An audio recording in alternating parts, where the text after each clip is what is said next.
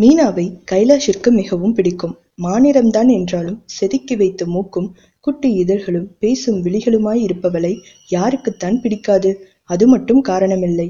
மனம் அல்ல அல்ல குறையாத அன்பை அவள் எல்லோருக்கும் வழங்குவதும் தான் அந்த விஷயத்தில் கங்கா கூட சுயநலவாதிதான்.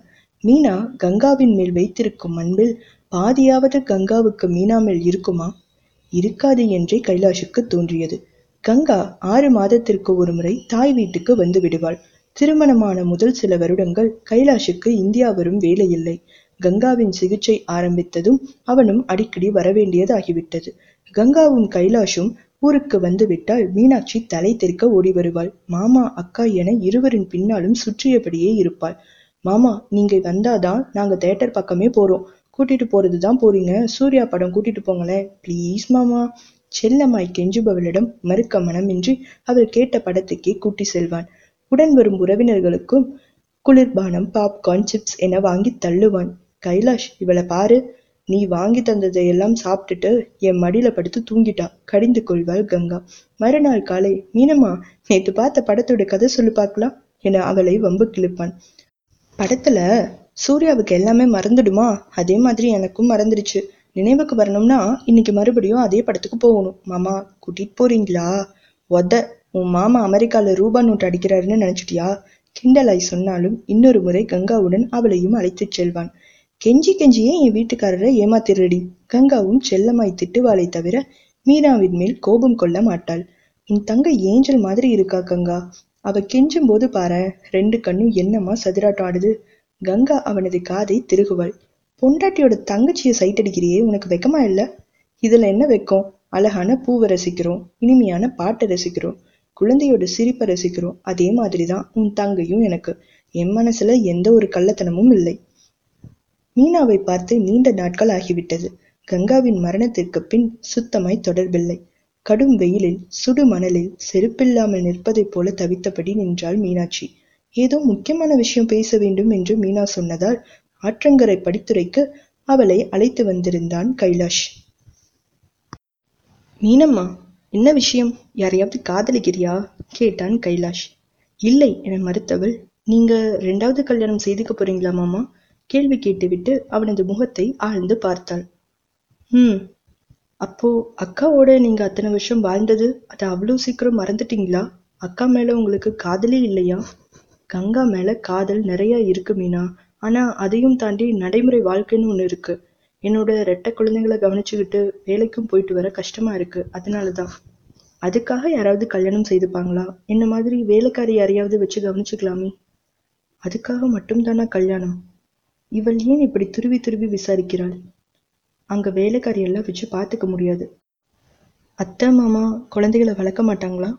சொந்தக்காரங்க யாரோட உதவியும் எனக்கும் என் பசங்களுக்கும் கிடையாது. வேணும்னா குழந்தைகளை நான் எங்கள் வீட்டுக்கு எடுத்துகிட்டு போகட்டுமா? நல்லா வளர்த்து தரேன். எது வரைக்கும்? உனக்கு நாளைக்கு கல்யாணம் ஆக வேண்டாமா? காலம் முழுசும் என் குழந்தைகளுக்கு ஆயா வேலை பார்ப்பியா செய்கிறேன் மாமா. எனக்கு கல்யாணமே வேண்டாம். அவங்கள நல்லபடியாக வளர்த்து தரேன். ஆனால் நீங்கள் வேற கல்யாணம் பண்ணிக்கிட்டா வர்றவ குழந்தைகளை நல்லா கவனிப்பாளா? கொடுமைப்படுத்தினா? எதுக்கு மாமா வீணாக ரிஸ்க் எடுக்கணும்? அதனால தான் சொல்கிறேன் என்கிட்ட தந்துடுங்க மாமா. லுக் மீனாட்சி உன் லிமிட் தாண்டி பேசுகிறேன் என் குழந்தைகள் என்கிட்ட தான் வளருவாங்க. கண்டிப்பாக கல்யாணம் பண்ணிக்க தான் போகிறீங்களா பதில் சொல்லவில்லை கைலாஷ். அப்போ என்ன கல்யாணம் பண்ணிக்கிறீங்களா மாமா? மீனாட்சி கேட்டுவிட்டு தலை குனிந்தாள். உளராத உளரல மாமா. நிஜமாதான் சொல்றேன். வேற யாரையாவது கல்யாணம் செய்துட்டு குழந்தைகளை விட்டுட்டு போயிடுவேன்னு தானே பயப்படுறீங்க? நான் உங்களையே கல்யாணம் செய்துட்டு குழந்தைகளை பார்த்துக்கிறேன். தனது மனதில் எழுந்த கோபத்தை கைகளை இறுக்கி அடக்கிக் கொண்டான் கைலாஷ். மீனாட்சியின் முகத்தை பார்த்தான். அந்த சாந்தம் தவழும் முகத்தில் உனக்கு உதவி செய்கிறேனே அதற்கு அனுமதி கொடேன் என்ற உரிமையுடன் கேட்கும் பாவம்தான் இருந்தது. ஏற்கனவே இவள் அரைவேக்காடு இவள் சொல்வதன் பொருள் உணர்த்துதான் சொல்கிறாளா? இல்லை நான் தான் உணர்த்த வேண்டுமா? மீனாட்சி விளையாடாத.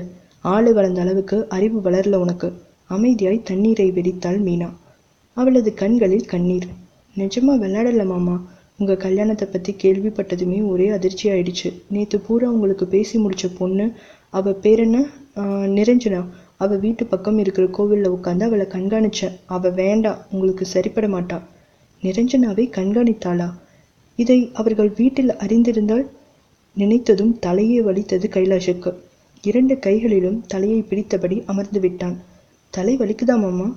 பதிலே சொல்லவில்லை. இருந்தும் கைப்பையிலிருந்து ஒரு குறு தைல பாட்டிலை நீட்டினாள். இதை தடவிக்கோங்க மாமா. கால் மணி நேரத்தில் ஓடிரும். கொஞ்ச நேரம் தனியாக வர்றியா எரிந்து விழுந்தான். மீனா அங்கிருந்து அகன்று விட்டாள். மீனாட்சியின் குரலில் தெரிந்த தீவிரத்தில் தெரிந்த புது மீனா அவனுக்கு பயமளித்தாள். கைலாஷ் அறிந்த மீனாட்சி சாது அடித்தாலும் வாங்கிக் கொண்டு சிரிக்கும் அன்புடையவள். கங்காவின் தந்தை அழகேசன் பெரம்பலூரில் டைல்ஸ் கடை வைத்திருந்தார். திருச்சிராப்பள்ளியின் வளர்ச்சியால் கட்டுமான பணி பெருகியது. பெரம்பலூரும் அதில் முத்து குளிக்க பலனாக அவர் நிற்க நடக்க நேரமின்றி கிடைத்த பொழுதையெல்லாம் காசு வாங்கி கல்லாவை நொப்பிக் கொள்வதில் செலவழித்தார். அவரது மனைவி கலைவாணிக்கு கடைத்தெருவுக்கு சென்று கணவன் நீட்டிய பொருளை அளிப்பதற்கு நேரம் சரியாக இருந்தது. இவர்களின் ஒரே மகள் கங்கா. மகள் மேல் தாய் தந்தை இருவருக்கும் அன்பு அதிகம். அவள் மனதில் நினைப்பதையும் கண்களில் பார்ப்பதையும் கூட தம்பதியினர் வாங்கி குவித்தனர். இதனால் கங்கா தோல்வி என்றால் என்னவென்றே தெரியாதவளாய் சற்று கர்வியாய் வளர்ந்தாள். அதற்காக அவளை முழுவதும் கெட்டவள் என்று முத்திரை குத்திவிட முடியாது. பிரியம் அன்பு ஒட்டுதல் கோபம் பணத்திமிர் எல்லாமே கொஞ்சம் அதிகமாகவே இருந்தது. அழகேசனின் தம்பி சொக்கேசன் பேருக்கு தகுந்தாற் போல போதையிலேயே சொக்கியே கிடப்பார். அவர் மனைவி வைத்தீஸ்வரி. கணவனே கண்கண்ட தெய்வம் என்றிருந்ததால் இப்போது வாடகை வீட்டில் ஒரே பெண் மீனாட்சிக்கு மூன்று வேளையும் உணவு தருவதையே பெரிய சாதனையாக எண்ணி வாழ்ந்து வருகிறார். அவருக்கு திருமணம் நடந்த பொழுது அழகேசனும் சொக்கேசனும் ஒரே வீட்டில் கூட்டு குடும்பமாய் வாழ்ந்தனர். சொக்கேசனுக்கு மதுப்பழக்கம் அதிகமானதும் அண்ணன் தம்பிக்கு பிரச்சனை வந்தது. அப்போது மீனாட்சி நான்கு வயது குழந்தை. சகோதரர்கள் இருவருக்கும் வாக்குவாதம் தடித்தது. சொக்கேசனை வீட்டை விட்டு வெளியேறச் சொன்னார் அழகேசன். தம்பியும் ரோஷமாக வீட்டை விட்டு வெளியேறினார். அருகிலேயே ஒரு வீட்டை வாடகைக்கு பிடித்து குடியேறினார். மாதா மாதம் வேலைக்கு செல்லாமலேயே சொத்திலிருந்து தனக்கான பங்கு பணம் வர மேலும் கெட்டழிந்தார் அண்ணனுக்கும் தம்பிக்கும் பகை இருந்தாலும் மீனாட்சி பள்ளி முடிந்ததும் பக்கத்து தெருவில் இருக்கும் பெரியப்பா வீட்டுக்கு ஓடிவிடுவாள். அவளுக்கு அதுதான் தங்கள் வீடு என்றே மனதில் பதிந்திருந்தது. அழகேசனுக்கு தான் வீட்டை விட்டு அனுப்பாமல் இருந்திருந்தால் தம்பி ஓரளவாவது குடும்பத்தை கவனித்திருப்பான். மனைவியின் தூண்டுதலால் வெளியே அனுப்பி அவன் முழுவதும் கெட்டுப்போக வழி செய்து விட்டோமே என்ற உறுத்தல் இருந்தது. அதனாலேயே மீனாட்சி வரவை தன் மனைவி கலைவாணி தடுக்காமல் பார்த்து கொண்டார் கங்காவின் வற்புறுத்தலும் சேர்ந்து கொண்டது. அதனால் கலைவாணியும் மீனாட்சியின் வரவை ஏற்றுக்கொள்ள வேண்டிய நிலை. கங்கா தன்னை விட மிக இளையவளான மீனாட்சியை விரும்பினாள். அடம் பிடிக்கும் கங்காவை சமாதானப்படுத்த மீனாவாலேயே முடியும். அச்சோ அக்கா நீ பெரியவ இல்லையா? மருந்து சாப்பிட மாட்டேன்னு அடம் பிடிக்கலாமா? மூணு நாள் மாத்திரை சாப்பிடு உடம்பு குணமாயிடும். அப்புறம் நம்ம ரெண்டு பேரும் ஐஸ்கிரீம் சாப்பிட்டு வரலாம் என்று சொல்லும்போது யார் பெரியவள் என்ற சந்தேகம் நிச்சயமாய் இந்த அன்புச் சங்கிலியில் கட்டுண்டு இருந்ததால் கலைவாணி அவளை மெதுவாக வேலைக்காரியாய் மாற்றியதை மீனாட்சி உணராமலே போனாளோ என்னவோ.